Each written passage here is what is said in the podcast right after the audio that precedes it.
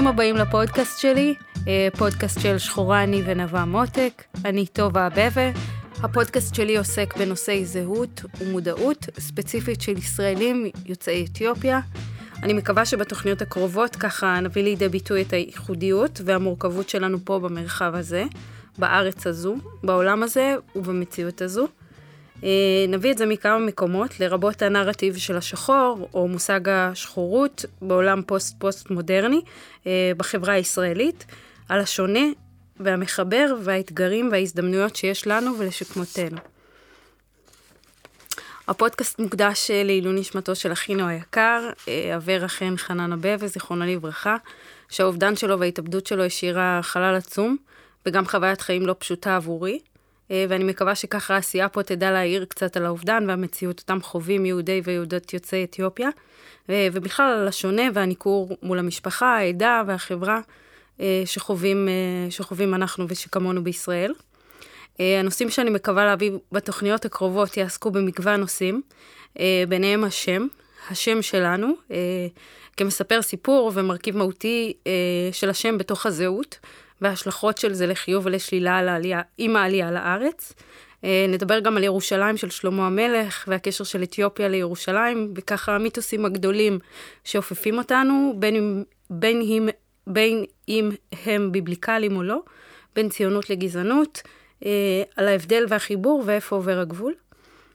על הקשר שבין היהודי לשחור, מכתביהם של סרטר ופנון, ככה נבקר בצרפת, שבעיניי היו מגדולי ההוגים בתחום, ובקשר שמקיימות שתי, שתי הזהויות, בין מי שאני ואיך שאני תופסת עצמי, לעומת איך שהחברה תופסת אותי, והמפגש הייחודי שלנו כיהודי אתיופיה בתווך הזה.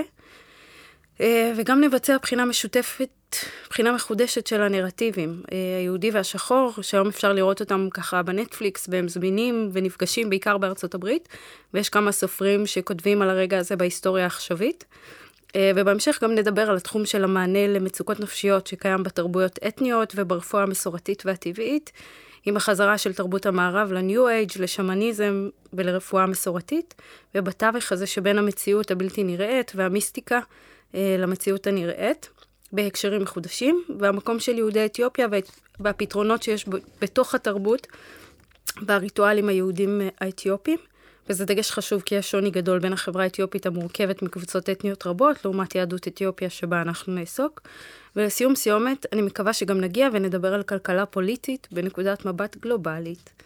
אז יש כאן מספיק נושאים להיום, והיום אנחנו נפגוש את האורחת הראשונה, שדווקא תכננתי שהיא תהיה הרצאת אורחת בין האחרונות, אז בלי הרבה הקדמות, אני שמחה להציג את רבקה אצ'נפה לבית אבבה, יזמית בת שלושים וחמש, והיא ממש בימים אלו עושה רילוקיישן למנצ'סטר, אנגליה, לפתח את המותג העצמאי שלה בתחום שעוד מוקדם מדי לדבר עליו, ואולי בכלל מגיעה לו תוכנית נפרדת. רבקה היא בוגרת, בוגר, רבקה היא בוגרת לימודי בריאות טבעית, גוף ונפש בדרך היהדות, יועצת ומאמנת אישית ואשת עסקים הפועלת בתחום המחירות בארץ ובעולם, והיא ממש טובה בזה. היא בעברה עסקה רבקה בתחום החינוך והדרכה בארץ, בחול, בחינוך הבלתי פורמלי והפורמלי, והייתה פעילה חברתית, בעשייה קהילתית, העצמה והתפתחות האישית. רבקה דוברת מספר שפות, והיא עבדה בתהילה רבות, ביבשת אפריקה, ובמדינות דרום אפריקה, נמיביה, קניה, זמביה, אנגולה, מרוקו, אוגנדה, טנזניה, מצרים, בוצואנה, ארצות הברית, אנגליה, אוסטריה, לוקסמבורג, שוויץ, איטליה, גרמניה, הונגריה, בולגריה, קנדה, הולנד, אירלנד וספרד, ועדיין לא אתיופיה. ושימו לב, היא גם אחותי הגדולה! אז יש לך משהו שלא הוספתי שתרצי להוסיף? נראה לי שאמרת יותר מדי, אבל זה מקסים, וכן, אני אחותך הגדולה. ואני ממש שמחה שחשבת ככה שנתחיל את הפודקאסט הראשון ליוזמה המדהימה הזאת שלך, של שחורה אני ביחד. ואני רק מחכה לחלוק ולשמוע ולשתף. אני חושבת שמאוד חשוב שאני אציין שכל מה שאני אומרת הם הרבה מהחוויית חיים שלי ומהניסיון חיים שלי, שזה באמת הדבר הכי גדול שככה לקחתי על עצמי, שבאמת לחיות החיים האלה ולחוות ולגבש לעצמי דעות ותודעה משלי, על איך אני תופסת את החיים, את העולם, את המציאות, את החברה שלנו ואת כל הנושאים האלה שדיברת, ויש mm-hmm. לי המון מה להגיד בנושא. וכן, אני בת שלושים וחמש, רווקה עדיין, בקרוב, אבל מאושרת בקרוב. מאוד בחיי. מדהים. טוב, אז אנחנו נתחיל ככה מהסיפור האישי והמשפחתי שלנו. בשנת אלפיים וארבע, אחינו הבכור, זכרונו לברכה, חנן בחר לשלוח יד בנפשו. הוא התאבד אחרי אירוע של התקלות עם שוטר וחקירה משטרתית. כבר כתבתי על הנושא עם פרוץ המחאה של העדה האתיופית כנגד אלימות משטרתית ב-אלפיים ותשע עשרה, לאחר ירי של שוטרים לעבר סלמון טקה ויהודה ביאדגה, זכרונם לברכה. והאירוע ככה השפיע עמוקות על המשפחה שלנו כקבוצה ועל כל אחד בנפרד, ולקח כל אחד ואחת מאיתנו למסע חיים. והיום אחרי תשע עשרה שנים אנחנו ככה ננסה להסתכל על הפרידה ועל האובדן כאירוע מכונן, שלקח כל אחת מאיתנו למסע חיים שונה, והשפיע עלינו בכל כך הרבה אספקטים שאני לא בטוחה שאני יודעת לחסות את כולם עד היום. אבל אם מסתכלים על התגובה בפסיכולוגיה לטראומה, אז יש את שלושת האפים, נכון? פריז, פייט, פלייט. אז תמיד היה נראה לי ש... שהתגובה שלך הייתה פלייט. כאילו הרבה שנים הייתה לי ביקורת על הדרך ועל האופן שבו כל אחד מבני המשפחה, גם על שלי, גם על עצמי, ועל... והיום כאילו על זה שנסעת, ועם החיים ועם ההתבגרות, היום למדתי עם עצמי לקבל ולא להיות בשיפוטיות, וגם לראות כמה הטראומה הייתה למרכיב מכונן בתוך הזהות שלי אישית. אז בתוך הזהות שלי האישית, איך את זוכרת את החיים שלפני? וואו, אה... את החיים שלפני מה? לפני המקרה של חנן? כן. אני גדלתי ילדה מאוד ציונית, מאוד אוהבת ישראל, ילדה מאוד טובה, ילדה מאוד... גדלנו באפולה, החיים בילדות שלי הייתי מאוד אחות אחראית שצריכה לדאוג לכל שאר המשפחה, גדלתי, נולדתי אחרי שני אחים בעייתיים, כביכול בעייתיים במרכאות, כן, פנימיות, וחברה כזאת שבאמת אה, ישראלית ופחות אה, אתיופית, היה הרבה פער בין ההורים, הידע שלהם אה, מבחינת העברית, וה... אה, באמת, הכל, כל התקשורת, כל העבודה, החיים הישראליים פתאום, שהם היו עולים חדשים, okay. והאחים הגדולים, שהם ככה היו ישראלים מגניבים של השכונה, אבל ככה היה הרבה לשמור עליהם ולעשות, ואני הייתי צריכה להיות הילדה הטובה, לפחות ככה הרגשתי שנותנת קצת יותר נחת להורים, בבית ספר נורא נהניתי, הייתה לי ידות מהממת, סבתא הייתה הרבה חלק מהחיים שלנו, זוכרת שגדלתי מאוד בצל התרבות והמסורת אצל סבתא, ואני ואת נולדנו יחסית בזמן קרוב, את נולדת שנה וחודשיים אחריי, אז היינו מאוד קרובות, והיה לנו חיים כאלה מאוד מעניינים, המון חברים, וזהו, ואז עברנו לאפולה, ובאמת, זוכרת שהיה את הבית ספר הדתי, שהתחלנו ללמוד בבתי ספר דתיים, mm-hmm. אז uh, אני, חוויה מאוד מאוד חזקה שלי זה שהיה איזושהי כפייה לבנות, שבנות אסור להם ככה ולבנים מותר ככה, אני זוכרת שמכל התהליך שנורא אהבתי, נורא אהבתי להתפלל ונורא אהבתי את החגים, אבל פשוט לא היה ביטוי לבנות, ואני בטבע שלי הייתי מאוד uh, כזאת uh, בן אדם שיש לו דעות ורוצה להוציא דברים ולעשות דברים, וזה לא היה כל כך הרבה מקום, אז כל פעם הייתי נורא ככה... מנסה למצוא את, את, את המקום הזה של מה זה הבת, ואפילו למרוד בו, וזה לא ממש הסתדר עם ההורים. אבא לא אהב, ממש הייתי ילדה שלא רוצה ללכת בעקבות הדת, וככה הולכת לרקוד לצילי בקסטריט בויז עם חברות בחדר כזה, כן. ובסיבת פיג'מות שלא הייתה מאושרת על ידי הורים, ואני הייתי מזייפת בטלפון שאבא אמר שאני יכולה להישאר לישון ו... וליהנות עם הבנות, וזה היה, הייתה ילדות כאילו של הרבה כאלה מאבקים שלי, כזה סוג של טינאג'רית בגיל מוקדם יחסית, mm-hmm. אבל סך הכל הייתה ילדות מאוד מאוד טובה, ובכלל, עד, עד לפני, אז אני גם מדבר קצת על התיכון, ששם באמת היה לנו, אני חושבת שהיה הרבה תנועות נוער באפולה, ולקחנו חלק במנהיגות צעירה, בגיל צעיר כבר התחילה תוכנית כזאת, בשנות ה... סוף שנות ה-תשעים התחילה תוכנית של אדם מדהים בשם סולי ילמי, הוא שהיה איש חינוך באפולה, והוא באמת בנה מערכת של תנועת נוער שנקראת מנהיגות צעירה, שבה כל יוצאי אתיופיה מהעיר אפולה באמת לקחו חלק, כל שכבת גיל, וזה היה עשר שנים שבהם כל שנה למדנו על, על הזהות שלנו, האתיופית, ועל החברה הישראלית, ועל הערכים, ואיפה אני פוגש את עצמי בין כל זה, וזה, קיבלנו המון כלים של ממש להיות מדריכים, לא יורד מהצופים, ומה... אז בזמנו היה גם בני עקיבא ומדצים, mm-hmm. ואני זוכרת שזה היה פשוט הדבר הכי טוב, שהיינו נורא מתרגשים ללכת לפעילויות, ועושים המון דברים ביחד, mm-hmm. וזהו, ואז בשלבים יותר מאוחרים של כיתה י' כבר יצאנו להדרכה, והיינו ממש מדריכים ברמות הכי טובות שיש. וזהו, והייתי ילדה כזאת שכל הזמן הייתה בפעילות חברתית, משפחה, בית וכאלה. זה מדריכים בתוך הקהילה, נכון? זה מדריכים בתוך הקהילה, היינו צריכים, בכיתה י' היינו עוברים כזה קורס כבר הדרכה כזה, של להיות ממש מדריכים מוסמכים, ממש מקבלים תעודות, נוסעים לטיול של כמה ימים, טיול גיבוש מדהים, שזה בעצמו הייתה תקופה ששינתה המון את התודעה שלי כל השנים האלה מבחינת מי אני, ומה זה להיות אתיופי-ישראלי, ומה זה אה, לאהוב את הארץ, ומה הסיפור של ההורים שלנו, ואיך באמת להכיל את הסיפור של ההורים שלנו, תוך כדי שאתה גודל בחברה ישראלית. אני חייבת להודות שלא היה לי חוויה גזענות, או חוויה שדיברנו על המונח שחור, לא, לא נתקלתי בזה כל כך, יותר דיברנו mm-hmm. על אתיופי. להיות אתיופי בחברה הישראלית, לא היה באמת מונחים של צבע ש, שמשם ביססו איזשהו גזענות מסוימת, כמו שיש בארצות הברית, וגם אז בתקופה הזאת היה את זה בארצות הברית, אבל זה עדיין לא חלחל לנו לחברה הישראלית מבחינת מונחים, וזה היה באמת מקום שכל אחד מגדיר את הזהות, היה גם אז את העלייה של הרוסים מאוד חזקה בשנות ה-תשעים, זאת אומרת, היה הרבה באמת מקום לבוא ולדבר על מה הזהות שלי מול ה... הכור היתוך הזה הישראלי, mm-hmm.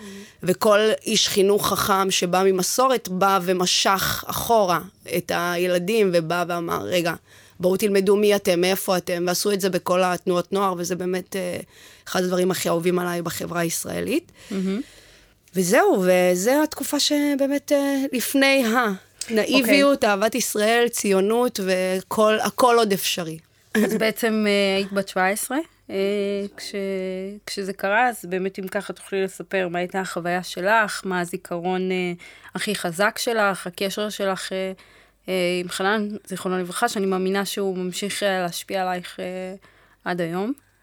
אני חושבת על זה, ואני מתמלאת צער שהוא מאוד עמוק לסיפור הזה, למקרה הזה של אח שלי היקר, של אח שלנו היקר. אני חושבת שהיה שם כאילו פרדוקס, אבסורד, כל הדברים הכי קשים וקלישאתיים שיכולים uh, להגיד, כי כל התמונה שציירתי לכם על הילדה שהייתי והנערה שהפכתי להיות, um, והוא היה גם חלק מאוד מאוד uh, חזק בזהות שלי, ב- בילדה שגדלתי להיות, הוא היה אח מאוד קרוב אליי, והיינו מאוד uh, משתפים אחד את השני בהמון דברים, והרבה מהצורת חיים שלי, זה באמת איך שהוא הסתכל על החיים, הוא היה בן אדם אופטימי מאוד, בן אדם חכם מאוד, בן אדם מאוד אהוב, ומאוד מאוד מוכשר ברמת הילד פלא, זאת אומרת, היכולות הפיזיות שהיו לו, yeah. והחוכמה שהייתה לו, זה כל אדם שפגש בו יאשר את זה. Mm-hmm. וזה הגיע משום מקום, אני חזרתי מבית ספר, הלכתי,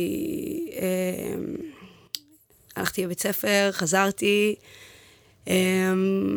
ומצאתי מכתב, זה היה ככה, היו כל מיני דברים לפני שקרו, אבל מצאתי מכתב, מכתב ישר הרגשתי וידעתי שהוא כתב את זה, מבחינת החוויה שלי, ופשוט mm-hmm. באותו רגע, אה, לא יודעת אפילו איך להסביר מה קרה לי באותו רגע, אבל נראה לי זה טראומת חיי, זה הדבר הכי טראומטי שקרה לי, כי אף אחד לא ציפה לדבר הזה, mm-hmm. וזה פשוט שבר לי את הכלים בכל הרמות הכי עמוקות, שהמושג הזה יותר קיבל ביטוי רק בשנים היותר מאוחרות של החיים שלי. היו לכם גם מלא תוכניות, נכון? תמיד דיברתם על כשתגדלי, אז תיסעי לארצות הברית, והוא יבוא איתך. כן, היה מיונים לשנת שירות לארצות הברית, מטעם הסוכנות היהודית, שהתחילו כבר מסוף כיתה י' בבית ספר שלי, בכלל בכל אפולה ועמק יזרעאל. וזה שנת שירות שסיפרתי לו עליה כשהציעו אותה בבית ספר, והוא ממש עודד אותי לעשות את זה. בכלל גדלנו שאנחנו מעריצים את אמריקה, מעריצים את מייקל ג'קסון, ומעריצים את כל הדמויות שהיו דאז, שבאמת עיצבו את התודעה שלנו מבחינה תרבותית, שהיה הכי קרוב לאפריקה כביכול, אם זה בביטים וברגי וכל האהבה הזאת. Mm-hmm.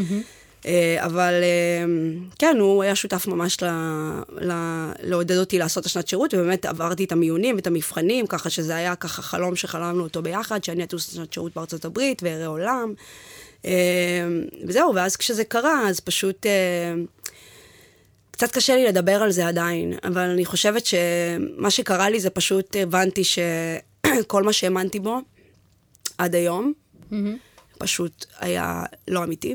היה שקר, זאת אומרת, הסיפור עצמו לא הסתדר בשום דרך. ומאז התחיל פשוט איזשהו חולי מסוים בתוך המשפחה, איזשהו משהו בתודעה שלנו ש... של פריחה ולהצליח ולחלום ולהגשים, פשוט נשבר לגמרי, גם כי זה אדם שבחיים לא היית מצפה שהוא ישתמש בכלי הזה כדי למצוא פתרון לחיים. גם כי הוא כנראה עבר קושי שאנחנו לא ראינו את העומק של הקושי הזה, ואדם שאתה כל כך אוהב, החוסר אונים לעזור לו, שלא ידעת בדיעבד, זה הדבר הכי נורא לחיות איתו. וגם כי מה זה אומר, על כל מי שהשתתף בסיפור הזה, ועל כל החברה שלנו, וכל הלבבות שזה שבר לכל האנשים שהכירו אותו, זה היה מאוד מאוד קשה. אני חושבת שלא רק למשפחה שלנו, זה היה פשוט טרור שנפל ביום אחד על המון אנשים. וכשזה קרה, אני זוכרת שישבנו שבעה,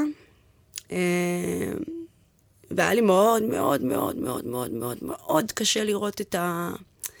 את הבית מתפרק, כאילו ממש לראות את ההורים שלנו, מי שהם אנשים כל כך גבוהים, כל כך, באמת, אין, אין אפשר לתאר אותם, באמת, שכמה ש... זה היה קשה לראות אותם יושבים ומרוסקים לרס... לרסיסים, ואני זוכרת שבאחד הימים, של השבעה, אני קמתי ו...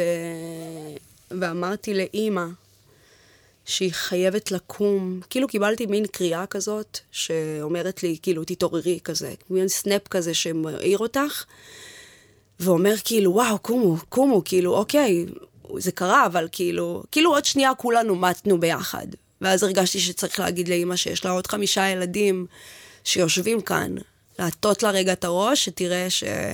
שכאילו מת, מת פה משהו, אבל עוד שנייה גם כל השאר ימות. ואז היא, היא נרתמה לזה, היא התעוררה מזה, היא, היא קלטה, היא הבינה, ובאמת ככה היו, כבר הימים האחרונים של השבעה היו באמת קצת יותר, קצת יותר כזה להבין שקרה משהו, mm-hmm. להקל את זה, ו... ואז לאט לאט עם השבועות כבר, זה שאני טס, טס על השנת שירות בארצות הברית, ו... ככה לחזור למסגרות, זה היה משהו שמאוד אה, הצלחנו לעשות. אז באמת ככה נסעת לש... לשליחות בארצות הברית, זה היה כך לפני שהייתה שנה, נכון? שנה למוות שלך שלום, ממש לקראת סוף השנה. כן. אה, פתאום נסעת, ואיך הייתה החוויה שלך? נסעת להתנדב עם קהילות יהודיות? ב... כן, אז זהו, אז נבחרתי לטוס, כאתיופית ראשונה מטעם הסוכנות היהודית, לטוס אה, ל... ל... לשנת שירות. קהילה של ווסטר במסצ'וסטס, זה היה מדהים. זאת השנה שבאמת הוציאה אותי מה... הוציאה אותי מהמטריקס. טסתי, גם כל העניין היהודי, הדתי, פתאום פגשתי את זה מקרוב, ראיתי את זה משפחה אה, מעורבת, משפחה שאבא לא יהודי והאמא יהודייה, mm-hmm. והם ערכו אותי בחצי שנה הראשונה, ואז... אה, גרתי איתם, mm-hmm. היו שני אחים במשפחה הזאת, ובאמת הייתי, ככה הכנסתי להם קצת את הישראליות ומאכלים, והייתי מתנדבת בבתי ספר יהודים וב-ג'יי סי סי, שזה כזה Jewish Community Center, והייתי עם שליחה נוספת, וזה היה ממש חוויה משנת חיים, כי פתאום את רואה יהודים שקודם כל ממש רוצים לשמוע המון על יהדות אתיופיה, ועל מה ההורים שלך, ואני כזה, לא יודעת את כל הדברים, אבל הייתי כאילו, ממש התעניינו, ברגע, מה עושים ככה, ואיך הם היו עושים את זה, ופשוט הכל, איך היו שומרים כשרות, ופתאום אתה שואל ומתחבר, ושואל את ההורים, והם אומרים לך, ואז לא היה וואטסאפ ופייסבוק וכאלה, היינו באמת ככה עושים את זה במיילים, אבל זו הייתה שנה שבאמת פגשתי קודם כל את ה... מה זה יהדות אתיופיה, מבחינת יהדות ארצות הברית, שכמה זה דבר קדוש ומיוחד, וכאילו חיכו לזה כל כך. מיוחד ארצות הברית, שזה כאילו הדמוקרטיה והליברליזם, ובאמת ככה היה הרבה מקום להביא לביטוי, משהו שלא ממש קיבל ביטוי בחיים שלי לפני כן, אלא פשוט חייתי אותו. אני פשוט אתיופית, אז... איך היה המפגש עם אמריקה? המפגש עם אמריקה היה מדהים, זאת אומרת, לפגוש את ניו יורק ואת הבניינים הגדולים האלה, ואת האנשים שאנחנו כביכול רואים בטלוויזיה, זה היה מדהים, אבל עדיין היה יותר מדהים בשבילי החוויה הישראלית, הישראלית היהודית-אמריקאית, כי זה פשוט היה מאוד שונה, אבל עדיין כמובן נהניתי מכל מה שיש לאמריקה להציע, וגם... הנושא הזה שבאמת אתה לא חייב להיות דתי כדי להיות יהודי, אני זוכרת שהייתי הולכת אה, להתנדב או לעבוד עם הבתי כנסת הרפורמים לצורך העניין, שזה mm-hmm. בנות מנגנות על גיטרה ביום שבת בבית כנסת, כן, מניחות תפילין, מניחות תפילין, כאילו דברים כאלה שוואו, mm-hmm. זה, וזה המון אנשים ככה, וזה בתי כנסת שלמים ככה, וזה בתי ספר שלמים ככה. והם עדיין שומרים לי... על הזהות שלהם. שמה? הם עדיין שומרים על הזהות שלהם. הם שומרים על הזהות שלהם, זאת אומרת, הם אמריקאים לכל דבר, אבל בחגים עושים את הדברים, ומתפללים את התפילות, וכל ילד יודע להגיד את כל התפילות בעל פה, שזה היה מרתק לדעתי. אבל עצם העובדה שפגשתי את זה לבד, לא ממקום של כפייה, אלא תוך מקום של התבוננות, זה היה מקום ממש, ממש בריא לקבל את זה ולאהוב את זה. ואז באמת התחלתי ככה יותר להתחבר לדת, יותר ממקום שהוא באמת תרבותי, יהודי, mm-hmm. ולהבין. אני חושבת שבשנת שירות הזאת הכי הבנתי שיהדות זה דרך חיים, זה לא דת. וזה משהו שלקחתי מהשנת שירות הזאת לאורך, ל- להרבה מאוד שנים. Mm-hmm.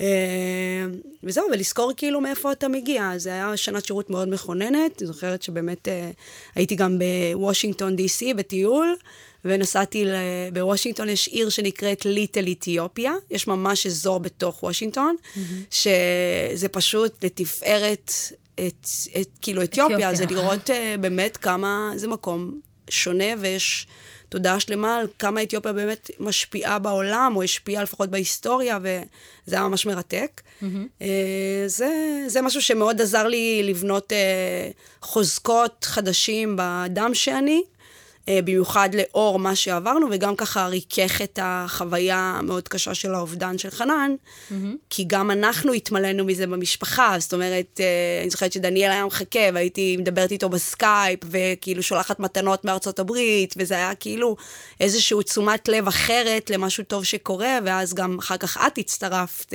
נכון, נפגשנו בניו... נכון, נפגשנו בניו יורק. נכון, נפגשנו בניו יורק. בשנת שירות שלי היה את הפרייד, ישראל פרייד, עם ניו יורק. כזה, ואז את באתי משלחת של הצופים.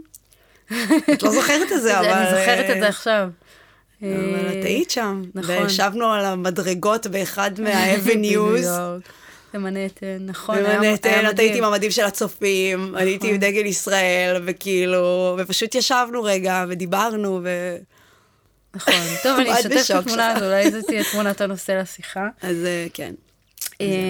ובעצם אחר כך את חוזרת לארץ, מתגייסת לצבא, נכון? היית מדריכת תותחנים, מדריכת אם אל אר אס, אם אני לא טועה. לא, הייתי מדריכת אם אל אר אס. הייתי מדריכת תותחנים בשבטה. אוקיי. של חיל התותחנים. מדריכת אם אל אר אס, זה מדריכות שהן רוצות להיות כמו מדריכות תותחנים, סתם לא. הן עדיין... זה כן סוג של קומפטישן, מדריכות חיר, מדריכות אם אל אר אס, מדריכות תותחנים. תסלחי לצור בדיקית שלי. זה היה תפקיד קרבי יחסית, וזה היה תפקיד מדהים בשנה הראשונה. ואיך הייתה החזרה לארץ והמפגש עם הצבא? כי בדרך כלל כשחוזרים משנות שירות, אז המפגש הוא לא הכי חלק, כי אתה כבר בוגר וכבר לא בן שמונה עשרה תרים מבית ספר, אלא קצת יותר מיושב בדעתך, חווית העולם, הייתה לך אחריות, וככה הכניסה לתוך uh, מערכת uh, מאוד מסודרת, עם uh, מפקדות שאולי הן קטנות ממך בגיל. אני קודם כל התגעגעתי הביתה. אז אני חושבת שכאילו לחזור לארץ היה בשבילי מאוד כיף לחזור ולפגוש את האנשים שאני אוהבת. חזרתי גם כזה מאוד מרוצה מהשנה שעברתי, שאגב הציעו לי לעשות עוד שנת שירות, עוד שנה, ואני אמרתי שלא, בגלל שלא רציתי שיתעכב לי השירות, ואז אני אחר כך כביכול להידפק בשירות מאוחר יותר, כי אני דחיתי אותו וכל החברים שלי כבר השתחררו. אבל זה היה טוב לחזור, התגייסתי לצבא מאוד, עם מוטיבציה מאוד גבוהה,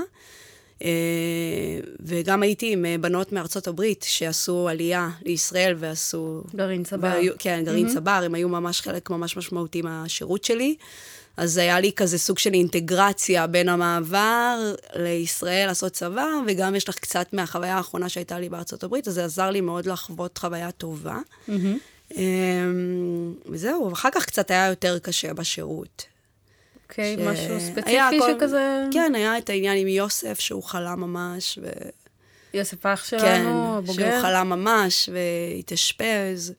אני לא יודעת אם אנחנו רוצות לגעת בזה עכשיו בשיחה, אבל... אנחנו נשאיר את זה לפעם אחרת, אבל זה טוב שהמאזינים ככה, וגם אנחנו נזכיר לעצמנו, ולא חייב לדבר על זה, זה גם. אבל היה שכאילו שנתיים צבא, ואז כאילו התחלתי לעבוד, לעבוד במעברים, עבדתי בים וכל מיני כאלה וזה, ואז התחלתי לעבוד במעברים. במעברי גבול. הייתי בודקת ביטחונית במעברי גבול, ואני זוכרת שמאוד אהבתי את העבודה הזאת, כי נחשפתי לעולם שלם של... אני לא הכרתי, לא ידעתי שחיים פלסטינאים לידינו. מה זה מעברי גבול עם הרשות הפלסטינית? לא מעברי גבול של רשות שדות התעופה. כאילו לא מעבר גבול של בין ישראל. מעבר גבול רגלי. יש לך מעברי גבול בארץ, מעבר גבול רגלי, ויש לך מעבר גבול של התעופה. מעבר גבול רגלי זה מעברים שיש אותם, יש מלא מעברים בארץ, זה בארץ נבנית עכשיו, אתה לא, אנחנו לא קולטים את זה. כן. אבל יש... יש גבול שעובר ממש לא רחוק מעבר לגבעה שלנו, אם זה פה בג'למה, ואם זה כל הארץ, אחר כך זה כבר קיבל את ה... ממש את הגדר, שהיה אחר כך את הגדר, אבל בתקופה שלפני אני עבדתי, ואני זוכרת שזו הייתה חוויה מאוד מאוד מיוחדת, כי עבדתי כשאתה... קודם כל אני אוהבת אנשים, אני אוהבת אדם. אז פגשתי אוכלוסייה שלמה, הכרתי פלסטינאיות ופלסטינאים שמגיעים לעבוד כל בוקר, ואת עושה להם בידוק, בידוק ברמת ה... רמה מאוד יסודית של ככה להכניס אותם בביטחה לישראל, וזה בידוק שהוא לא פשוט לעשות אותו, זאת אומרת... איך הייתה החוויה שלך מכזה ישראל הסטרילית? אז זהו. לפתאום לראות מעברי גבול שהם... פוטנציאלית יכולים להיות מפגעי טרור. אני חושבת שזה היה לי הלם מצד אחד, אבל אני מאוד שמחתי לדעת את זה. אני מאוד שמחתי לקחת חלק בזה. אני חושבת שגם המקום הטבעי שבי שאוהב להיות מעורב קהילתית ולדעת מה קורה ולקחת אחריות, אבל יותר גם מהמקום שכאילו לעשות טוב שם, כי זה אנשים ש... יש מלא שנאה בין היהודים לפלסטינאים, ותמיד זה משהו שאת לא מדברים עליו, אנחנו גודלים אל השנאה הזאת, לא מסבירים לנו שגרים פה ביישוב ליד, אף אחד לא מראה לך מפה. במרחק של חמש דקות. אתה רק שומע חדשות על הנושא הזה, ורק דברים שליליים בנושא הזה, ופתאום אתה מגלה שיש רגע עיר שלמה, שהיא ברטה ישראלית וברטה פלסטינית, וזה עובר, ויש שנייה לידו יישובים, וזה היה לא פשוט, כאילו, זה אבסורד כזה, אתה עומד במעבר, mm-hmm. אתה, זה, זה כאילו, אין באמת הבדל, זה לא כמו שתגידי עכשיו, מדינה שמדברת ממש, או כאילו זה אותו, אותו דבר, כאילו, ממש מטר ליד מטר, וחשוב שיש כל כך הרבה אמצעים ביטחוניים, שצריך הכי חדישים והכי מתקדמים, זה, זה פשוט היה כל פעם אבסורד, אבל זה היה מדהים להכניס לשם את החמלה ואת המילה הטובה, ואתה פתאום רואה שהפלסטינים שבאים, הם רואים אותך והם מזהים אותך, והי, רבקה, כאילו מבסוטים לראות אותי, וזה איך היום שלך, וממש יוצר איזושהי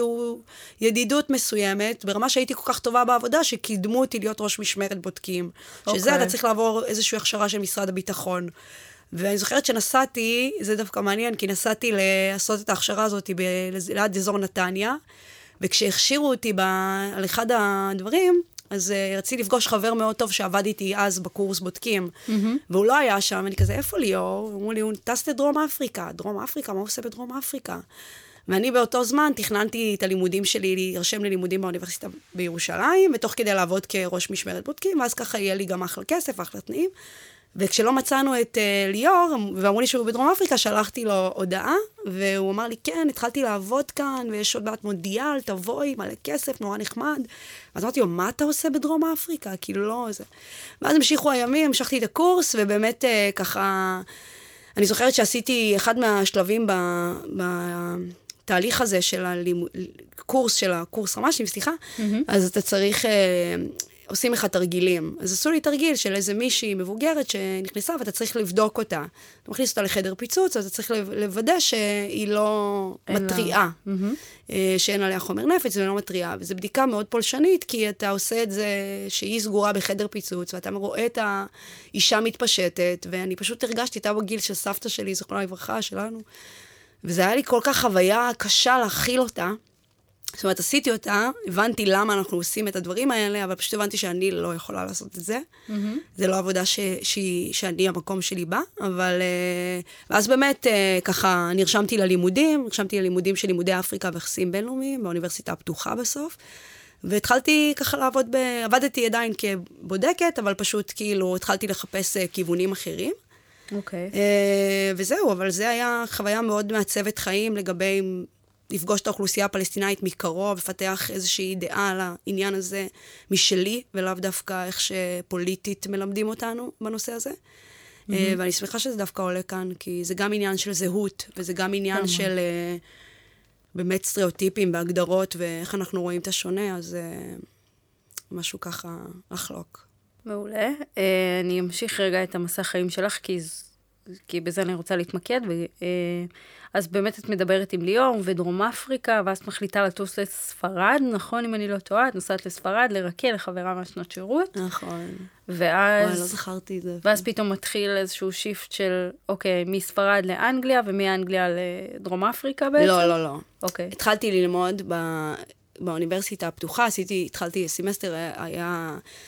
המדינות החדשות, כאילו פשוט למדנו על, על הקולוניאליזם, mm-hmm. אני זוכרת שזה היה תחיית התואר, נורא התרגשתי מהלימודים, קיבלתי את כל הספרים והמחברות, ו... והתחלנו את התקופה של ההגשות, של המפרש, ממש מזמן, ממש לפני כבר יותר מעשור. ו... והיה באמת שאלת מחקר כזאת על הקולוניאליזם, איך הקולוניאליזם השפיע על אפריקה, ו... הגשתי את העבודה, ואני זוכרת שקיבלתי מלא הערות, מלא ריג'קטים על העבודה, ואמרתי, וואי, כאילו, דווקא רשמתי דברים שבכלל לא בספר לימוד, כאילו, מדברת מנקודת מבט אחרת, והרגשתי כזה שאני לא אקבל, הרגשתי כזה שאני לא אקבל מהאקדמיה, בהכרח אה, את התשובות שלי, אה, לשאלות שבאמת עלו לי תוך כדי הלימודים. Mm-hmm. והייתה לי מחשבה שאולי אה, כדאי לי לטוס לטייל בדרום אפריקה, במקום לבזבז את כל הכסף שלי עכשיו על תואר.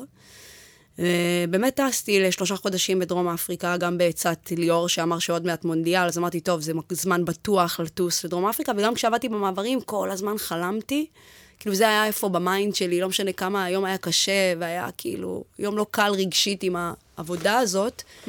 כל הזמן היה לי במוח כזה שאני אטוס, אני אטייל בעולם עוד מעט, עוד קצת, ובאמת טסתי לדרום אפריקה ב-אלפיים ועשר. זה הדבר הכי טוב שעשיתי בחיים שלי. טסתי, כן. אוקיי, למה זה היה הדבר הכי טוב? כי מה? כי מה היה בדרום אפריקה? כי פשוט כשהגעתי לאפריקה, קודם כל נחתתי, ואני זוכרת שמישהי, הייתי עם צמות כאלה, וצמות עם טלטלים כאלה, שכל אפריקאי בעולם בערך נראה לי יודע לעשות. ואז הגעתי כזה ל... יצאתי, הגעתי לשדה תעופה ביואנסבורג, יצאתי מה... יצאתי מהטיסה, ואז uh, קחתי את המזוודה שלי כבר, ואז מישהי צעקה מאחוריי, היי, סקיוז מי, סקיוז מי, סקיוז מי. ואני כזה לא מתייחסת, כמובן, מלא אנשים מאחוריי, מה הסיכוי שמישהו פונה אליי, סקיוז מי, סקיוז מי, סקיוז מי. עוד פעם וזה, ואז כבר אנשים התחילים להגיד לי, I think she's calling you, I think they're calling you, ואני רואה אנשים מהמטוס כזה, עם גדים של, ה...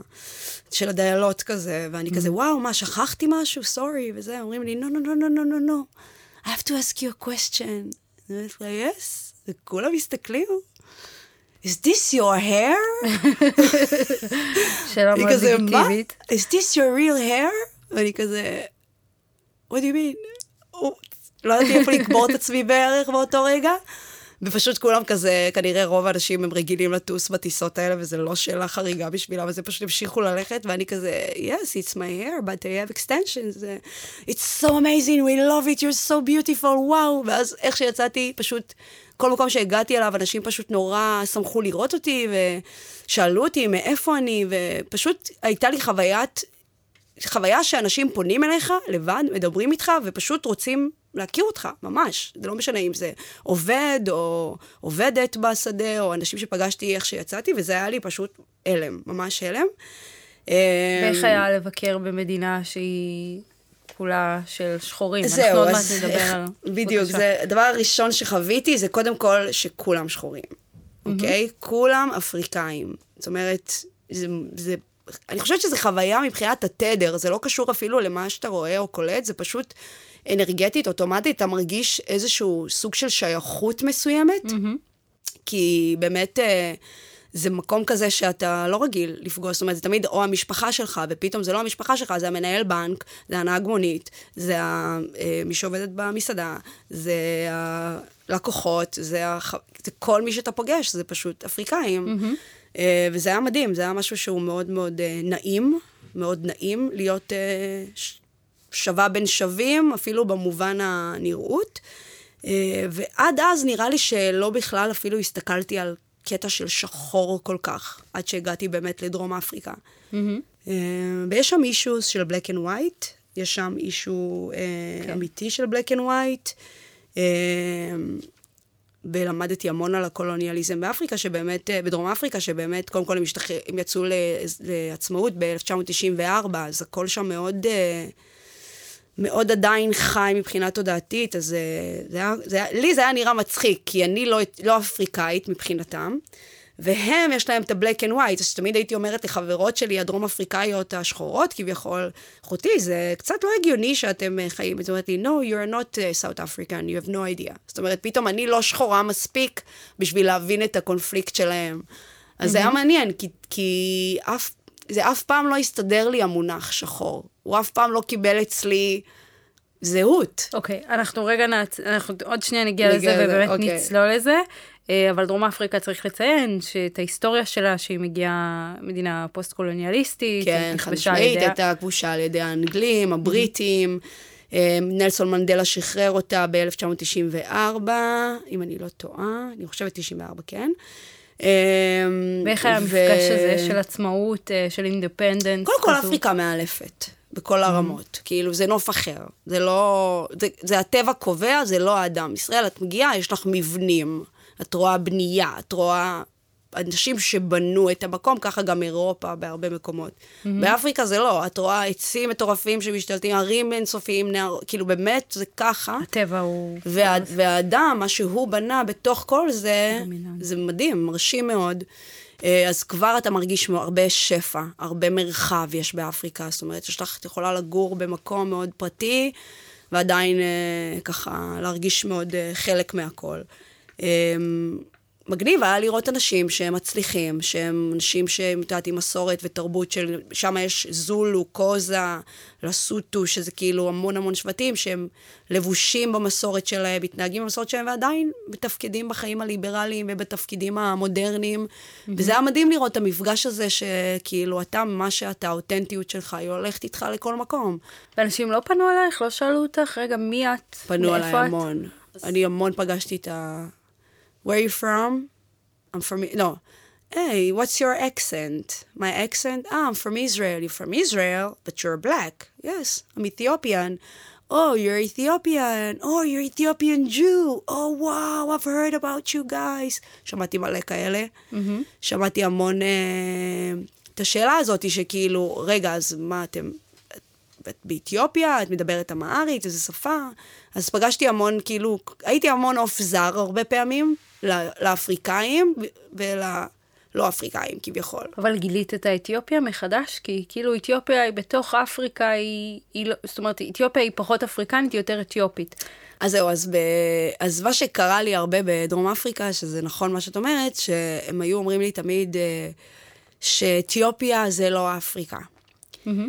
אתיופיה זה לא אפריקה, והרבה זמן כאילו, הייתי כל הזמן שואלת, והייתי מקבלת את התשובה הזאת, שאתיופיה אף פעם לא עברה קולוניאליזם, היא לא נכבשה, היא לא... זאת אומרת, התודעה של אפריקה, ההיסטוריה שלה, היא, של, סליחה, של אתיופיה, היא נשמרה לאורך השנים עד היום, והיא לא באמת עברה תהליך קולוניאליסטי עמוק, כמו שרוב מדינות אפריקה עברו, mm-hmm. כמעט כל מדינות אפריקה לדעתי. כן, אתיופיה שמרה על מערכת כתב משלה, אם זה מערכת כתב, אם זה... כן, אם זה המבנים, אם זה... הכל נשאר כמו שהיה. זאת אומרת, לא הגיעה תרבות אחרת, מנטליות אחרת, ששינתה את הכל. השפה עדיין אותה שפה, זאת אומרת, הניבים, השבטים, הכל נשאר, וזה משהו שאפריקאים מאוד מאוד מאוד מאוד מכבדים, אני חושבת שזה אוגר שם איזה זיכרון לגאווה אפריקאית אותנטית, ששואבים ממנה המון השראה באפריקה, והמפגש הזה שכאילו, כאילו את... כאילו, הם מכבדים אותך מזה שאת אתיופית, הם מאוד כזה היו, לא מכניסים אותך למשבצת, וזה היה מאוד, זה היה מאוד מעניין, mm-hmm. ה, זה היה מאוד מעניין, וגם מאוד מחזק, מחזק מבחינת זהות, כאילו פתאום אמרתי, וואו, איזה מיוחדים אנחנו, איזה אנשים, כאילו, איך שומע, איך, איך, מה הם יודעים עלינו, מה יודעים על יהדות אתיופיה שלא מספרים לנו, mm-hmm. ואני חושבת שהתהליך הכי חזק שקרה לי, כאילו הייתי גם בנמיביה והייתי בקניה, קניה הייתה חלק מאוד משמעותי בחוויה האפריקאית שלי, שבאמת אה, אתה לומד שיש לך המון ידע ואורות ותרבות שאנחנו לא נוגעים בהם, זאת אומרת, mm-hmm. אנחנו בישראל מלמדים אותך, מה, איזה, מה רוצים שיהיה לך בראש. Mm-hmm. מלמדים אותך, זה הסיסטם, מלמדים אותך מילדות, מלמדים אותך אחר כך בתיכון, ואחר כך בצבא, ומלמדים אותך באקדמיה, זאת אומרת, יש איזשהו סיסטם מאוד מובנה, על איך אתה מבין את, ורואה את העולם, mm-hmm. בעיניים מסוימות, ואני חושבת שהמסע שלי, מה שקרה עם חנן, הוא פשוט... מחק לי את התודעה, כי פתאום הוא גרם לי להבין שכל מה שהאמנתי בו והתחנכתי אליו והייתי, הוא לא, הוא לא אמת, אולי, אולי הוא לא אמת, אולי יש פה משהו, ואז רציתי לבד לגלות מה אנחנו, ובאמת היקום שלח אותי לראות, ואפריקה הייתה חלק מאוד משמעותי, שחיזק בי את הגאווה להיות אדם אפריקאי, אדם שבא ממסורת שהיא מאוד מאוד עתיקה, ש... שעליה אני הייתי רוצה לשים את תשומת לב, וגם להתפנק ב... להתפנק בזה שאני אפריקאית, זה דבר מדהים, זה עוצמה מטורפת, זה... Mm-hmm. תראי, אפריקה היא נשארה אותו דבר באיזשהו מקום, אמנם היה קולוניאליזם, אבל אתה לא יכול לקחת מסורת כל כך ארוכה חזקה, אתה לא יכול לקחת את זה, את כל אדם שחור בעולם, לדעתי, חייב ללכת לטיול באפריקה, נמצא את השורשים שלו מהר מאוד. Mm-hmm. זאת אומרת, המקום לחפש את זה דרך פילוסופיות, וזה, יש משהו גראונדין שם, כאדם שחור, שחוזר לשם, שפשוט אוטומטית קורה, את יודעת, מעבר להגדרות, ומאוד בריא, מאוד נכון. Mm-hmm. וזהו, ואתה לומד מלא על עצמך, ואתה גם רואה את זה על היופי שלך. אני הייתי באתיופיה, בשדה תעופה, המון פעמים, וכל פעם הייתי אומרת, וואי, איך הוא דומה לאמא? יו, איך היא דומה לאחותי? יו, איך הוא דומה לזאתי שגרה בבניין ממול? כאילו, אתה רואה כמה אנחנו בעצם באים מאיזשהו רקע מסוים, וזה מאוד חיזק את הזהות האפריקאית שלי. לא רק שזה חיזק, זה כאילו גרם לי להב... בגלל... זה מה שבנה לי את החוסר הבנה הזה של... שאנשים משתמשים במונח שחור כדי לאפיין קבוצה, זה כל כך תלוש מהמציאות. אז אוקיי, אז אחד מהדברים שאת באמת אומרת, שבאחת מהשיחות שלנו בראש השנה, אמרת לי, טובה, אדם שחור זו המצאה. נכון. וזה משהו שממש הדהד אצלי, כאילו לקח לי...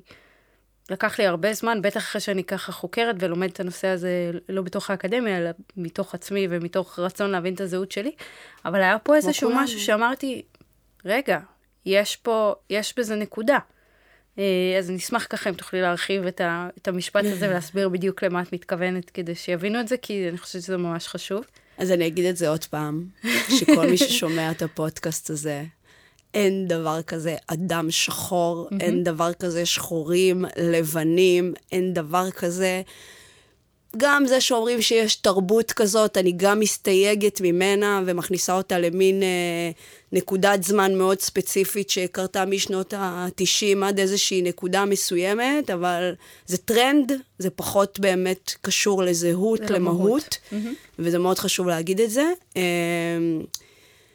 קודם כל, איך אפשר להגיד על אדם, איך אפשר לבנות תרבות רק על זה שאדם שחור? אני, כשהייתי באפריקה, אז הקנייתים והניגרים והקונגולזים והאתיופים והסאוט אפריקן והנמיביאן, זה כאילו מה, זה כולם אנשים שחורים רק? לא, הם באים משבטים שבטים, הם באים ממקום, זאת אומרת, המונח הזה של לקחת מלא מלא מלא מלא מלא תרבויות, ולהכניס את זה תחת שם אחד של צבע, זה נראה לי בורות פשוט. נכון. זה פשוט בורות, כי אתה מחנך ילד שרואה מישהו שחור, שהוא שחור. לא מחנכים אותו שהוא מרוקאי, שהוא בא ממסורת ככה, שהוא עלה ככה, לא, הוא שחור.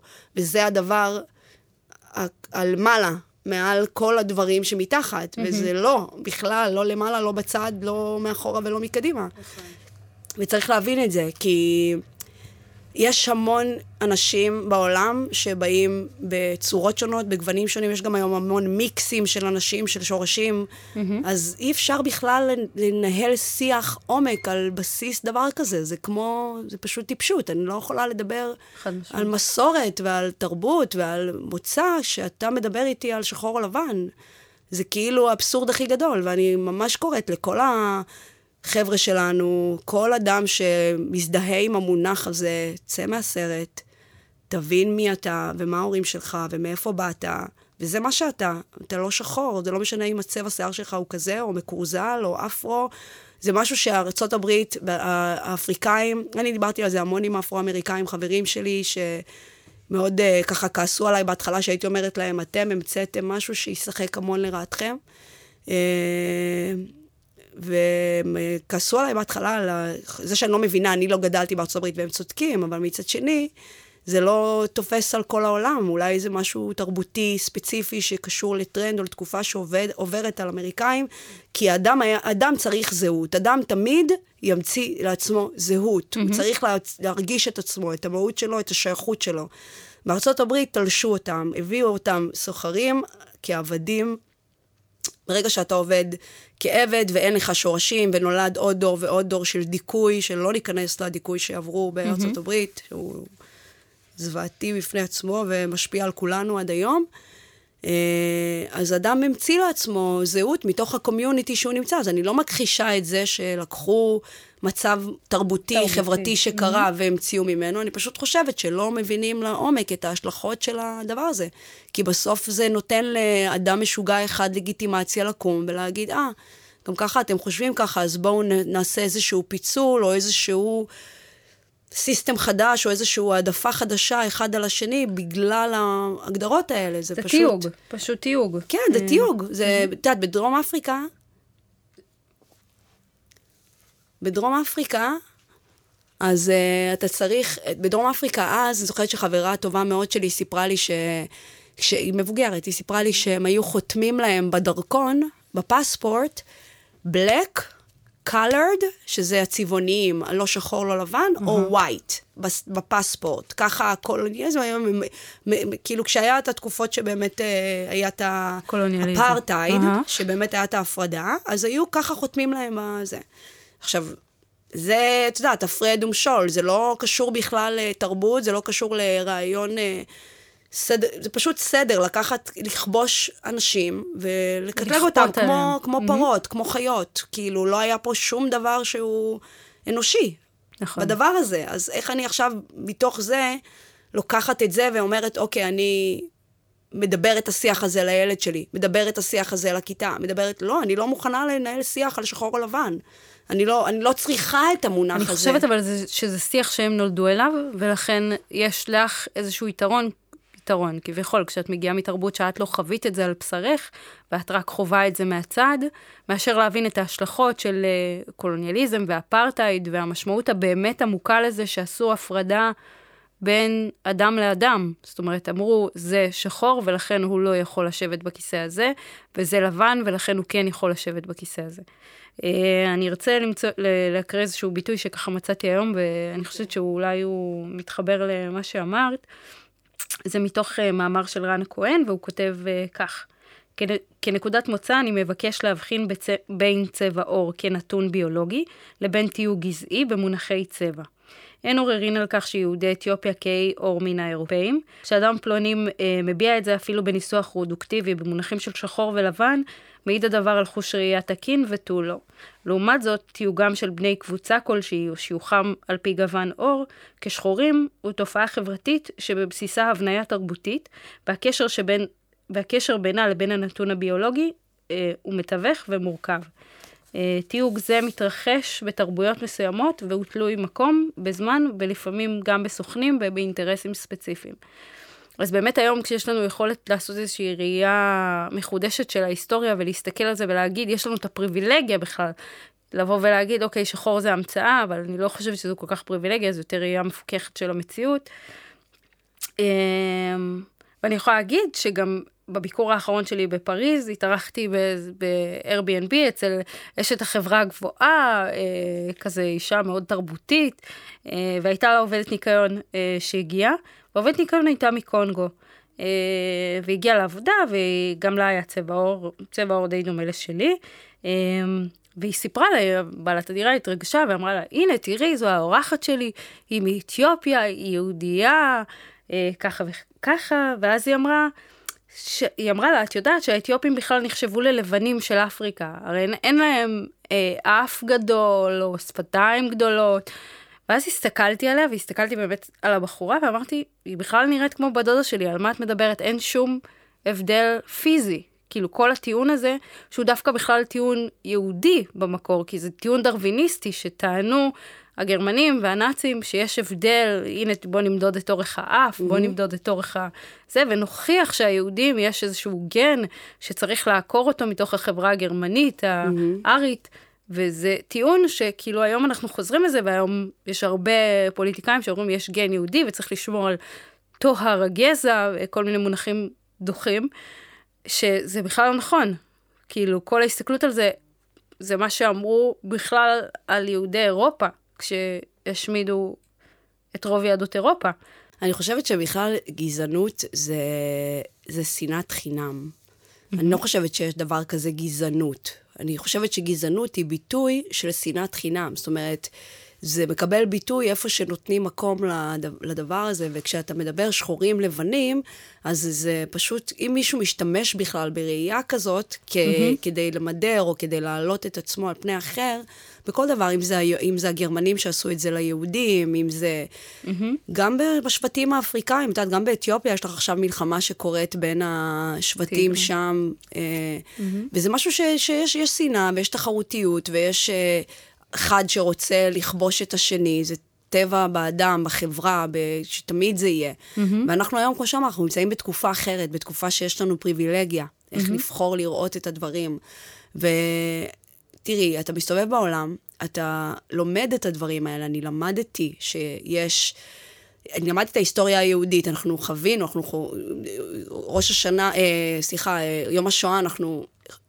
מרגישים אותו ומדברים עליו, אנחנו מתחנכים על, ה, על מה שחווינו כעם יהודי, זאת אומרת, אנחנו יודעים לא לעשות את זה לאחר. Mm-hmm. Uh, ואני חושבת שפשוט אף אחד לא מדבר את זה לטווח הרחוק, כאילו איפה זה פוגש אותך.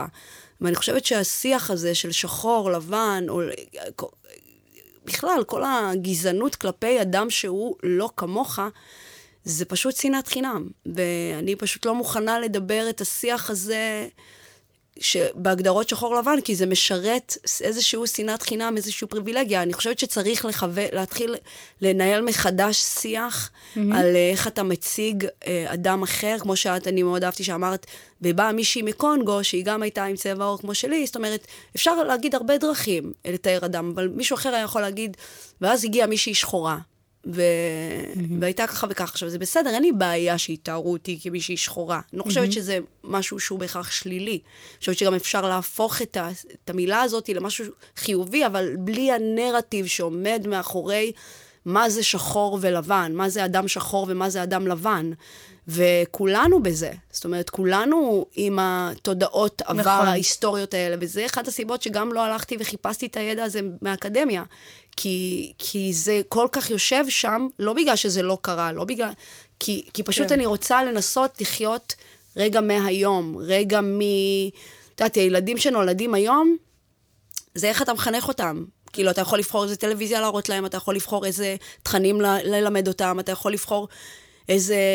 אתה יודעת, חנן בחר מה ללמד אותי. הוא לימד אותי דברים גבוהים, הוא לימד אותי על, על, על ישראל, על אהבת הארץ, הוא לימד אותי על טרייסי צ'מפמן ובוב מרלי, ו, ואנשים כאילו שעשו מוזיקה באותה תקופה, שהגיעו משום מקום, שהגיעו באמת... כן. Uh, תמיד, תמיד הראה לי כמה משום מקום אפשר לייצר הכל, ולא דיברנו אף פעם על גזענות במשפחה, כאילו אבא תמיד שהיה קורא, אני זוכרת שאמא, היה מישהו אומר לי, את שחורה, לא לי, לנעמה לצורך העניין, אז היא הייתה אומרת, בסדר, תגידי לו שהוא קוטג' גבינה לבנה. פשוט זה היה נגמר שם. לא היה בכלל עומק לדבר הזה, לא היה מקום. אני חושבת שזה גם היה שוק לאיך זה יכול להיות שקרה מה שקרה לחנן. איך זה יכול להיות? כאילו כל כך לא ראינו את זה בא, כי לא גדלנו בשום דרך עם שנאת חינם. זה ציונות, זה ישראל, אנחנו ביחד, אז כן. ואת יודעת, גם אם תקחי ילד, תראי לו את מפת העולם, והוא גזען לצורך העניין, או אבא שלו גזען כביכול על סמך הלבן שחור, mm-hmm. אז הוא ממרוקו, ווואלה, אחי, מרוקו ואתיופיה זה באותה יבשת, אחי, כן. כולנו באים מאפריקה. זאת אומרת, החוסר הבנה של מה אתה ומי אתה ומה אתה עושה פה בכלל, היא לא מוכנה להכניס את השיח השחור לבן, אין לו איזה קשר, כאילו. ואני חושבת שזה טרנדי, זה קורה, אבל צריך לחזק מאוד את השיח על זהות, צריך לחזק מאוד את השיח על בכלל מה אנחנו עושים כאן, ו- ואני חושבת שאנחנו גם יל- ילדים של החלום שהתגשם כבר. Mm-hmm. בכוונה לא ממשיכה לדבר על המונח השחור, אני מנסה לחזק יותר את מה שאני רוצה להעביר, mm-hmm. שזה באמת, ההורים שלנו חלמו להגיע לכאן, אוקיי? אז וי, אנחנו לא אירופה, אנחנו ישראל, מדינה שקמה, יש אנשים שיגידו קונספירציה, שהמדינה הזאת היא קמה בגלל שהרצל רצה למכור אותנו לזה, אוקיי. אבל מצד שני, אמא שלי ואבא שלי הלכו ברגל. כמה חודשים טובים, קשים, טראומטיים, מאתיופיה, מכפר, ברגל, ברגל, ברגל, עד סודן, היו במחנות, וזה קרה לפני שלושים וחמש שנה. Mm-hmm. זה לא קרה לפני... אה, לפני יותר מדי זמן, בחיים האלה, שהם עוד בחיים. זאת אומרת, כן. הם באו, הקריבו, שילמו במחיר ילד, ילדתם בסב, בה, בהורים שלהם, כאילו ממש, ועלו לארץ ובנו בית, ואנחנו חלום של חזון שהיה. זה לא... ואני אני החלום של ההורים שלי, ומשהו שהוא... איך אני יכולה לקחת את הדבר הזה ולהכניס אותו לקובייה של שחור או לבן? כאילו, למה? זה, מה הקשר? איך אפשר בכלל לראות דבר כזה? זה כאילו... תבינו שאנחנו, ובגלל זה התודעה שאנחנו חיים כאן היא מאוד חשובה, כי, אוקיי, אתה הגשמת חלום, אתה נולדת לחלום, mm-hmm. אתה יכול להיות מה שאתה רוצה, אפשר לעשות את המדינה הזאת, דברים מדהימים, אפשר לקחת דברים מדהימים, אבל אם אתה יונק ממידע של שחור או לבן, גזענות, אתה יונק מתודעה כזאת. אה, mm-hmm. הפרדה, רוצים להרוג אותך, הפלסטינים, רודפים לך, כי אתה חי כל כך את ה... זה אי אפשר, אי אפשר להגיע באמת ל, לפתח את ה, מה שהחלום בא לספר, ואנחנו כאן מנסות לעשות איזשהו תיקון בנושא הזה. נכון. ולחזק את ה... את העשר אגורות ש... שלנו. כן, שכל... ש, שצריך להבין את העומק של הדבר, צריך לבוא ולחשוב, אוקיי, מה הלאה? אוקיי, היו כל מיני אה, שערות כאלה ואחרות ש, mm-hmm.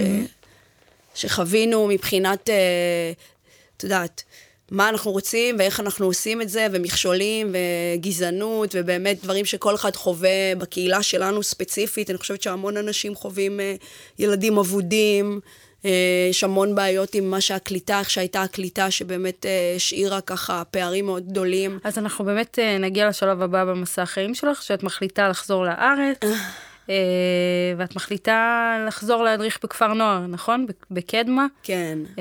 ואת כך חוזרת אחרי הרבה שנים בחול, ומחליטה ללכת לכפר נוער שהוא לילדים ונוער בסיכון, שהרוב שם עם רוב התלמידים והתלמידות שם הם יוצאי אתיופיה. וככה תוך כדי את גם בוחרת ללמוד לימודי בריאות טבעית בדרך היהדות. נכון. אז אני אשמח שתרחיבי גם על המפגש הזה ועל החזרה פתאום לארץ ולנוער, כן. ולמצב שיש בישראל. לא עכשיו הסתכלות איזושהי גלובלית מאוד מפותחת ויכולת לראות ולטור את העולם, אלא חזרה שנייה לפה. אוקיי, אז בעיקרון אני טסתי לקנדה, Uh, וכשהייתי בקנדה, עשיתי road trip מטורף בסוף התקופה שלי שם, ואני זוכרת שפשוט היה לי די ויותר, לא יכולתי לראות עוד טיול אחד, רציתי נורא נורא לחזור לארץ, חזרתי לארץ, וזוכרת שהיו לי חודשיים מאוד מאוד קשים, שבהם אמרתי, די, אני חייבת להפסיק לשן, חייבת להפסיק uh, לטייל, רציתי להרגיש כאילו את הקרקע מאוד, mm-hmm. uh, ואפילו משהו בי מאוד רצה להתרפא מהטראומה, שבגינה התחלנו את השיחה, uh, מוות של חנן, באמת תסתכל על המקום הזה, הרגשתי שאני מוכנה. ובאותה תקופה הייתי מקשיבה המון להרצאות שככה עוזרות לנו להבין מה הייעוד שלנו כאן, וככה להתחבר יותר לעולם הרוח, וזה מאוד היה עוזר לי. ואיכשהו קיבלתי הזמנה ללימודים שנפתחו של... באלימה, שזו מכללה פרטית מדהימה, ונרשמתי ללימודים האלה, ותוך כדי שנרשמתי ללימודים אמרתי, אוקיי, אני רוצה לחזור למקום שזה קרה. לחזור לגיל שבע עשרה, ששם התנפץ לי כל, ה... כל החיים שלי. וחזרתי לעבוד, קיבלתי הצעת עבודה לעבוד עם, עם ילדים בסיכון, ועבדתי עם נערות שנתיים בקדמה, תוך כדי שאני לומדת בריאות טבעית בדרך היהדות גופי נפש, mm-hmm. ופשוט עברתי איזשהו סוג של חוויית תיקון, זאת אומרת הייתי הילדה הזאת שרואה מה זה ילדה שעוברת משבר וטראומה, ועוזרת להם לסיים תהליך עד, גיל, עד סוף י' ב', זה היה מאוד מאוד קשה. עשיתי את זה כדי רציתי להראות לעצמי שאני עדיין הבן אדם האכפתי הזה, שאני לא השתניתי בגלל שטסתי בעולם וראיתי דברים, רציתי לחזור לעצמי, לראות שאני עדיין אותה בחורה, mm-hmm. וגם רגע שנייה לתת, לתת לעולם בחזרה, התנועה הזאת של הנתינה, של לקחת אחריות, בתוך כדי הייתי מאוד מעורבת חברתית, וראיתי כמה אנחנו תקועים בישראל, אנחנו תקועים במערכת החינוך, כי יש משהו מאוד בכייני, מאוד, מאוד, שנוח לו להיות במקום הקורבן. מדברת ספציפית על הקהילה שלנו, כי אני עשיתי יוזמה מבורכת של לנסות לבחור בחירות מוניציפליות, לנסות להוביל מהלך של להביא ייצוג מהקהילה דווקא לתוך העירייה שלנו פה בעיר, לצורך העניין, בפולה, ו...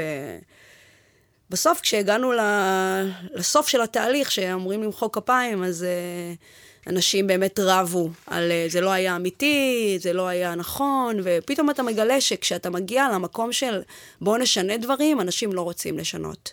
אנשים רוצים להישאר במקום שנוח להם, אנשים רוצים...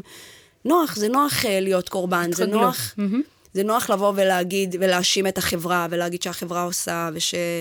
שהעלייה עשתה את זה, שלא קלטו אותנו נכון, שלא אוהבים אותנו, ש... זאת אומרת, יש תדר מאוד מאוד חזק בקהילה שלנו, ואני אומרת אותו בלי להתנצל, של מקום שלא לא רוצה לקחת אחריות, שנורא נורא מקבל על עצמו את הטייטל הזה, את ההגדרות של השחור ושל האמריקאי, ההשקפה האמריקאית הזאת. על המציאות. ו... וזה לא, ו... ורציתי קצת להכניס את ה... התחבר גם, גם באותה תקופה, אני זוכרת שהייתי מאוד... למדתי את עולם הרוח היהודי, ואני זוכרת שהייתי הרבה מבלה עם אבא, שאבא חשף אותי יותר ליהדות אתיופיה, חיים שלנו, איש מדהים מדהים מדהים, אבא שלי היקר. הוא חשף אותי למה זה באמת יהדות אתיופיה, מה זה באמת לאהוב את השם, מה זה באמת לכבד את ההורים, באמת לדעת, לתת לאדם אחר קודם לאכול, לפני שאתה אוכל, ולדעת באמת מה זה הדברים האלה, מה זה באמת להיות יהודי, להיות בהודעה, לחיות בתודעה שאתה שמח בחיים, שאתה מודה בחיים. ובאמת, כמו שאמרתי, כש, כשהיה את ההפגנות לצורך העניין, אפילו שההורים שלנו עברו את המשבר עם חנן שהתאבד, ויש את הסיפור שמה גרם לזה בכלל מלכתחילה, עדיין לא ראיתי את ההורים... שונאים את ישראל, או קוראים לשוטרים בשמות גנאי, והם עדיין לא, זה עדיין לא הזיז טיפ, טיפה את הצביון שלהם, ואת מי שהם כ, כאישיות פה בארץ. Mm-hmm. ואותנו זה הרעיד לנו את העולם, ו, וזה לא אמור להיות ככה, אנחנו אמורים להיות אה, מאוד מיושרים ממי שאנחנו, אבל גם לקחת אחריות, זאת אומרת, אם אתה... תשתה כל היום, ותעשה סמים כל היום, ולא תלמד, ולא תסיים בית ספר, ולא תעשה תפקיד בצבא, ולא, דברים האלה, אז זה לא יקרה. זאת אומרת, אין פה הנחות לאף אזרח ישראלי. אז קודם כל להיות אזרחים מן השורה, אבל אני חושבת שאחד הסיבות של uh, הרבה דברים קשים שהנוער שלנו והקהילה שלנו עוברת, זה כי פשוט אין uh, סינכרון בין מי שאתה, ההורים שלך, ה-די אן איי שלך, התרבות שלך, למה שאתה מקיים ביום-יום, אין קשר. אבל אולי גם כי אנחנו לא באמת מכירים אותנו. כן, אבל אתה תכיר. זאת אומרת, אתה לחוות את עצמך כשטיילת בחול, לא, למדת אבל... ולהכיר איך אנשים תופסים אותך, מה זה אומר להיות אתיופית, מה זה אומר...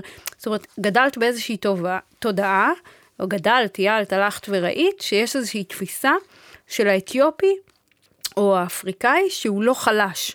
זאת אומרת, הלכת וראית... נכון.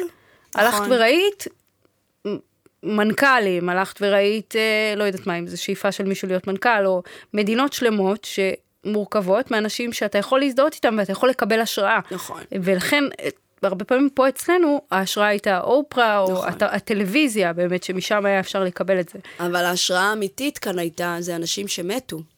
שזה משהו שמאוד, את רואה, ראית אותו, אם זה זיכרונם לברכה יוסף סלמסה, ואם זה יהודה ביטגיה, ו, ואם זה אפילו, את יודעת, אפילו בשבילי, אח שלי היה גיבור מבחינתי כביכול. נכון, אבל יש משהו בתודעה של, אוקיי, הם איבדו את החיים שלהם בגלל הסביבה. נכון. בגלל החברה הישראלית, נכון. וזה משהו שהוא מאוד מאוד משפיע, ומעצב את איך שאני תופס את המרחב שלי פה. נכון. זאת אומרת, אם אני...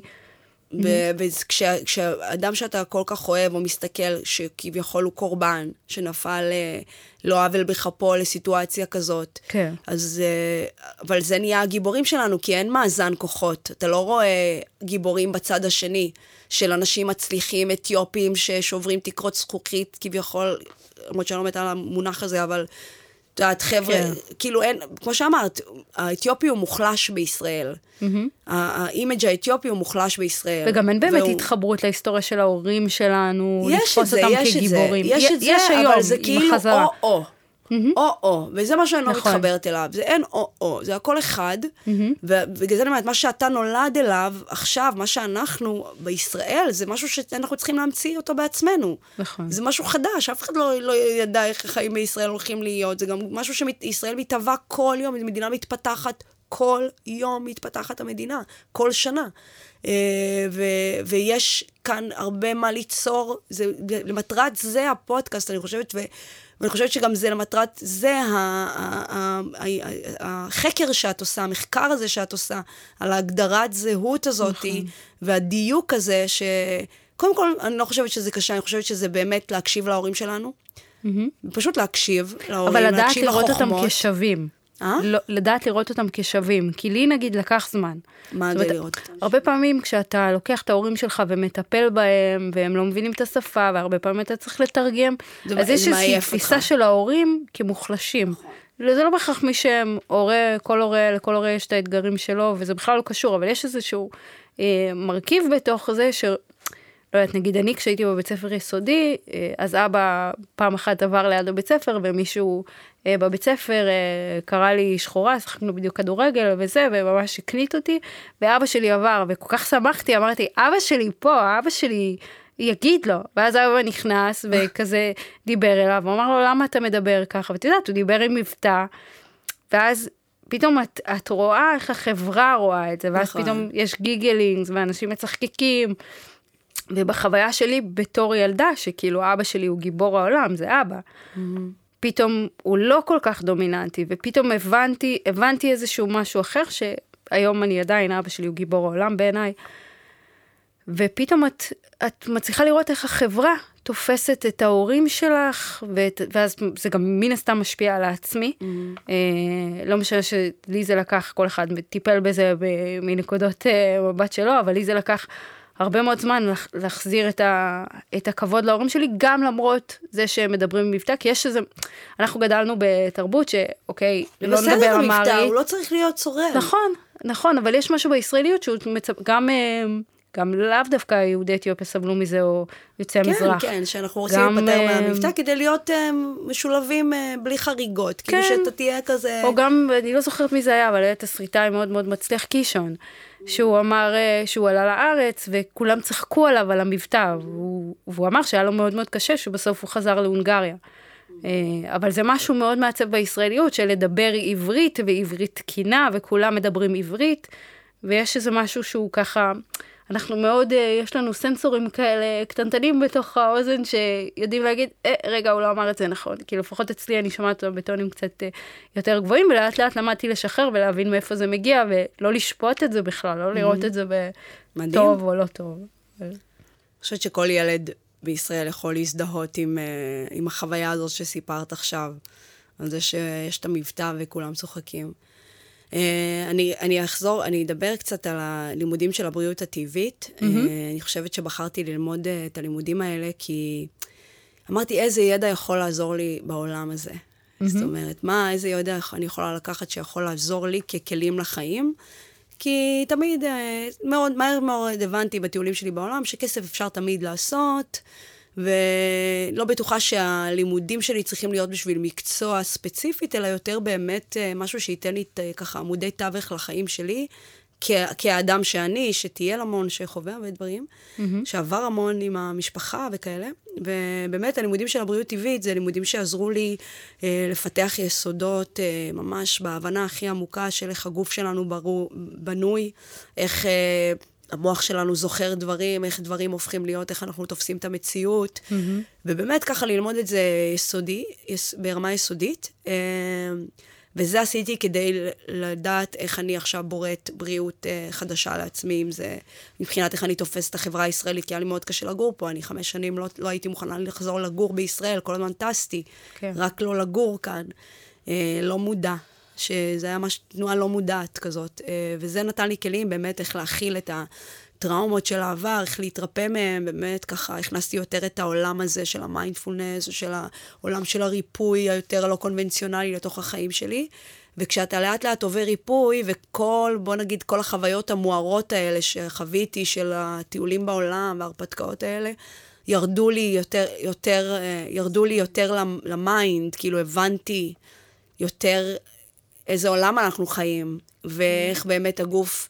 אוגר, אוגר בדיוק, יש לו זיכרון תאי, ואיך אנחנו, ואז זה פשוט שיקף לי כמה אנחנו נמצאים באותו מקום כביכול בקהילה, או הרבה סיטואציות חוזרות על עצמם מבחינת מקרים של אלימות, או כאלה דברים שאני לא אכנס אליהם עכשיו, אבל דברים שחוזרים על עצמם, כי שם הזיכרון התודעתי שלנו מונח. Mm-hmm. ובשביל לשנות צריך... צריך לשנות, צריך לדבר שיח אחר. אז אם אני רוצה לדבר יותר על התרבות שלי האתיופית, אז אני פשוט אדבר עליה, אני לא אדבר על למה אין את זה, או למה החברה לא נותנת, או למה, פשוט אדבר לא על הדבר. אני לא אתעסק mm-hmm. בלמה החברה לא עושה דברים, אלא אני פשוט אביא את הדברים שאני אמורה להביא. Mm-hmm. פשוט להתחיל להתעסק בדבר, ובאמת זה עודד מאוד ריפוי בחיים שלי, יותר הסתכלות על באמת להבין איך ההתאבדות של חנן, פשוט פרקה הרבה דברים, והביאה הרבה חולי מצד אחד, אבל מצד שני הביאה המון הערה על העולם, על באמת להבין איך אתה, איך אני מתכוונת אה, לתפוס את המציאות. ו... אז, אז אחד הדברים שבאמת אמרת כך בשיחת הכנה, שאמרת שאחרי הזהות אה, מגיע ייעוד. נכון. אז אני אשמח אם תרחיבי על זה. זהו, אז... שלך. אז באמת, אחרי שאתה... קודם כל יש מודעות, ואחר כך יש זהות, וזה באמת דברים שהולכים איתך כל הזמן, שזה באמת להבין מי אני, מאיפה באתי, ומה אני אוהבת, גם כרבקה וגם כהיסטורית, הבן אדם שאני מגיעה ממנו, השורשים שלי. ואז כשאתה באמת יודע מי אתה, היום אני יכולה להגיד שבגיל שלושים וחמש אני יודעת מי אני, ואני מכירה את עצמי יותר, ואת יכולה באמת להתעסק בשאלה של מה הייעוד שלי. אני זוכרת שכשאני הייתי ילדה קטנה ממש, בכיתה אולי, מה זה היה שהיינו ב... קריית חינוך, לא, לא קטנה ממש. בתיכון, סליחה. בתיכון, אבל היה לי גם את הזיכרון הזה מהילדות, שתמיד הייתי אומרת, בשביל מה באנו לפה לעולם?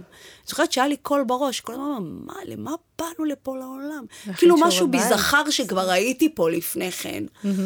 מבינה, אז כאילו אתה גודל, גודל, גודל, ואז בסוף עכשיו אני כאילו יותר במקום של מה הייעוד, איך אני באמת יכולה להשפיע, ובאמת הייעוד שלך מורכב מהחוויות חיים שלך, דברים שהצלחת לעזור ולהבין וללמוד, באמת להעביר את זה הלאה, כדי להעיר לאדם אחר, כדי לעזור לאדם אחר, שאם אדם אחר עכשיו, משפחה שלו עברה התאבדות, חס וחלילה, וטראומה כזאת, זה משהו ש...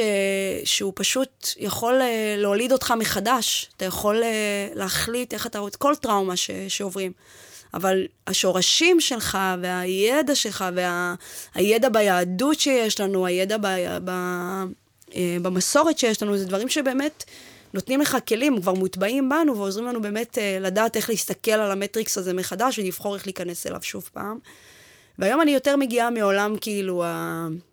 הריפוי, יותר העולם של, של לעזור לאנשים אחרים, לשנות uh, תפיסת מציאות, צורת חשיבה, בדברים שקורים מאוד מהר, כאילו כשאתה לומד את זה ומתעסק בזה, אז אתה רואה כמה מהר מאוד אנחנו יכולים uh, לשנות. לייצר שינוי. פשוט מאוד, ואני מקווה שבאמת בפודקאסט הזה, אנשים אולי יתחילו יותר להתחבר למקום הזה של... של מי שאני, ואני להיות שלם עם זה, בלי שאני מתחבר לכל מיני הגדרות שבאמת השורש שלהם מגיע באמת מהפרדה ומסנאת חינם, ולא באמת משום דבר שמקדם אותך, גם אם אתה חושב שזה דבר הכי קול שיש. וזהו בערך, מה עוד? מושלם. אני יכולה לדבר האינסוף, אז... לא, לא, זה מעולה. נראה לי ש... טוב, אז ממש ככה לקראת סיום, יש שיר שאת אוהבת, את שומעת, או שאת שומעת אותו הרבה לאחרונה, ועושה לך טוב בלב, והיית רוצה שהמאזינים... אה, שיר? שיר. אומייגוד, יש שירים. אומייגוד, אני חושבת שאני יודעת, אני יכולה לנחש? כן, אפשר לנחש. שימי מה שאת רוצה שהשיר משקף. תגידי לי אם זה בסדר. של אסתר, נכון? את רוצה לצאת? לא. אה, של... של מי? של מרינה? כן. אפשר לשים. אני חושבת שהוא משקף, כאילו תמיד כשאת באה לביקור, אז יש איתך שירים שאת מביאה, ואז הם כזה וייב. כן, הווייב הזה. משרים, אז כאילו עכשיו זה הווייב, ואנחנו נשמע את מרינה מקסימיליאן בלומין עם רגעים. אוי, שימה. ותודה לכל האחייניות החמודות והילדות החמודות שמקיפות אותנו במוזיקה טובה. ממש, תודה לך על הפודקאסט הזה, באמת חשוב. אני חושבת שזה באמת הדבר הכי... פשוט תישב, פשוט תיפול לתוך הכוסות שכבר מחכות להתמלא, בוא נגיד, אצלנו בחברה. שיח מבורך. אני מקווה. והמון הצלחה. תודה. אני אוהבת אותך מאוד. גם אני, אחותי. ותודה רבה לך על הזמן, והפתיחות, ועל השיחה הטובה ומעוררת ההשראה. גם לך יש המון מה לספר על המסע שלך. נראה לי שזה בכלל עוצר נשימה, ככה, מסע חיים שלך, ואת, את, את, את הלכת וחקרת באקדמיה, אני הלכתי וחקרתי בחוץ, כמו שאומרים, אז באמת אני חושבת שהכי טוב דרך הרגליים. ולא דרך המחשב, אבל... לא, אבל זה עדיין דרך הרגליים. כן. ומזל טוב לאנגליה, שמקבלת אותך רשמית, ושיהיה לך כיף, ושיהיה לך טוב, כי זה מה שחשוב, שתהיי בריאה ומאושרת. תודה. ואנחנו גם בסוף הפודקאסט הזה נבקש ונייחל שאברה מנגיסטו יחזור הביתה בקרוב. בכל השבועים. בכל השבועים, באמת. תודה רבה לכל המאזינים והמאזינות. האזנתם לפודקאסט של שחורה, אני ונווה מותק. תודה רבה על הזמן, אני הייתי טובה אבבה, ואתם יכולים להזין לפודקאסט בכל הפלטפורמות, באפל ובספוטיפיי. אם אהבתם, אתם מוזמנים לשתף עם חברים, חברות ומשפחה. תודה.